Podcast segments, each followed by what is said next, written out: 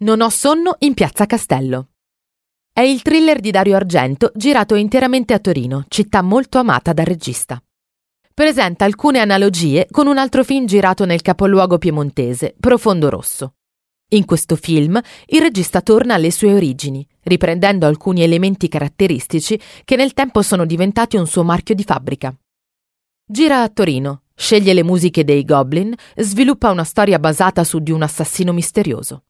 Dora, Barbara Mautino, lavora in un bar e quando è il momento di tornare a casa dice alle amiche di non essere affatto impaurita dal nano assassino che sta mietendo vittime in città.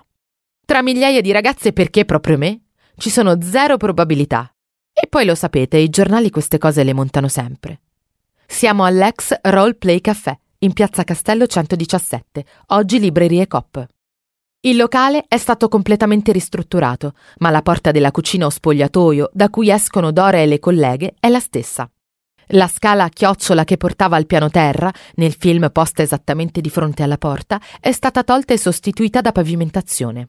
Inoltre, la parete a vetri che dà sui portici con le volte di Piazza Castello è stata coperta da pareti di espositori per libri. Dora, intanto, convinta di non essere nelle mire del killer, torna a casa tranquilla, dove avrà una brutta sorpresa. Qualcuno pare attenderla fuori dal portone. All'inizio è solo un'ombra, ma passa un attimo e l'ombra si materializza nell'assassino.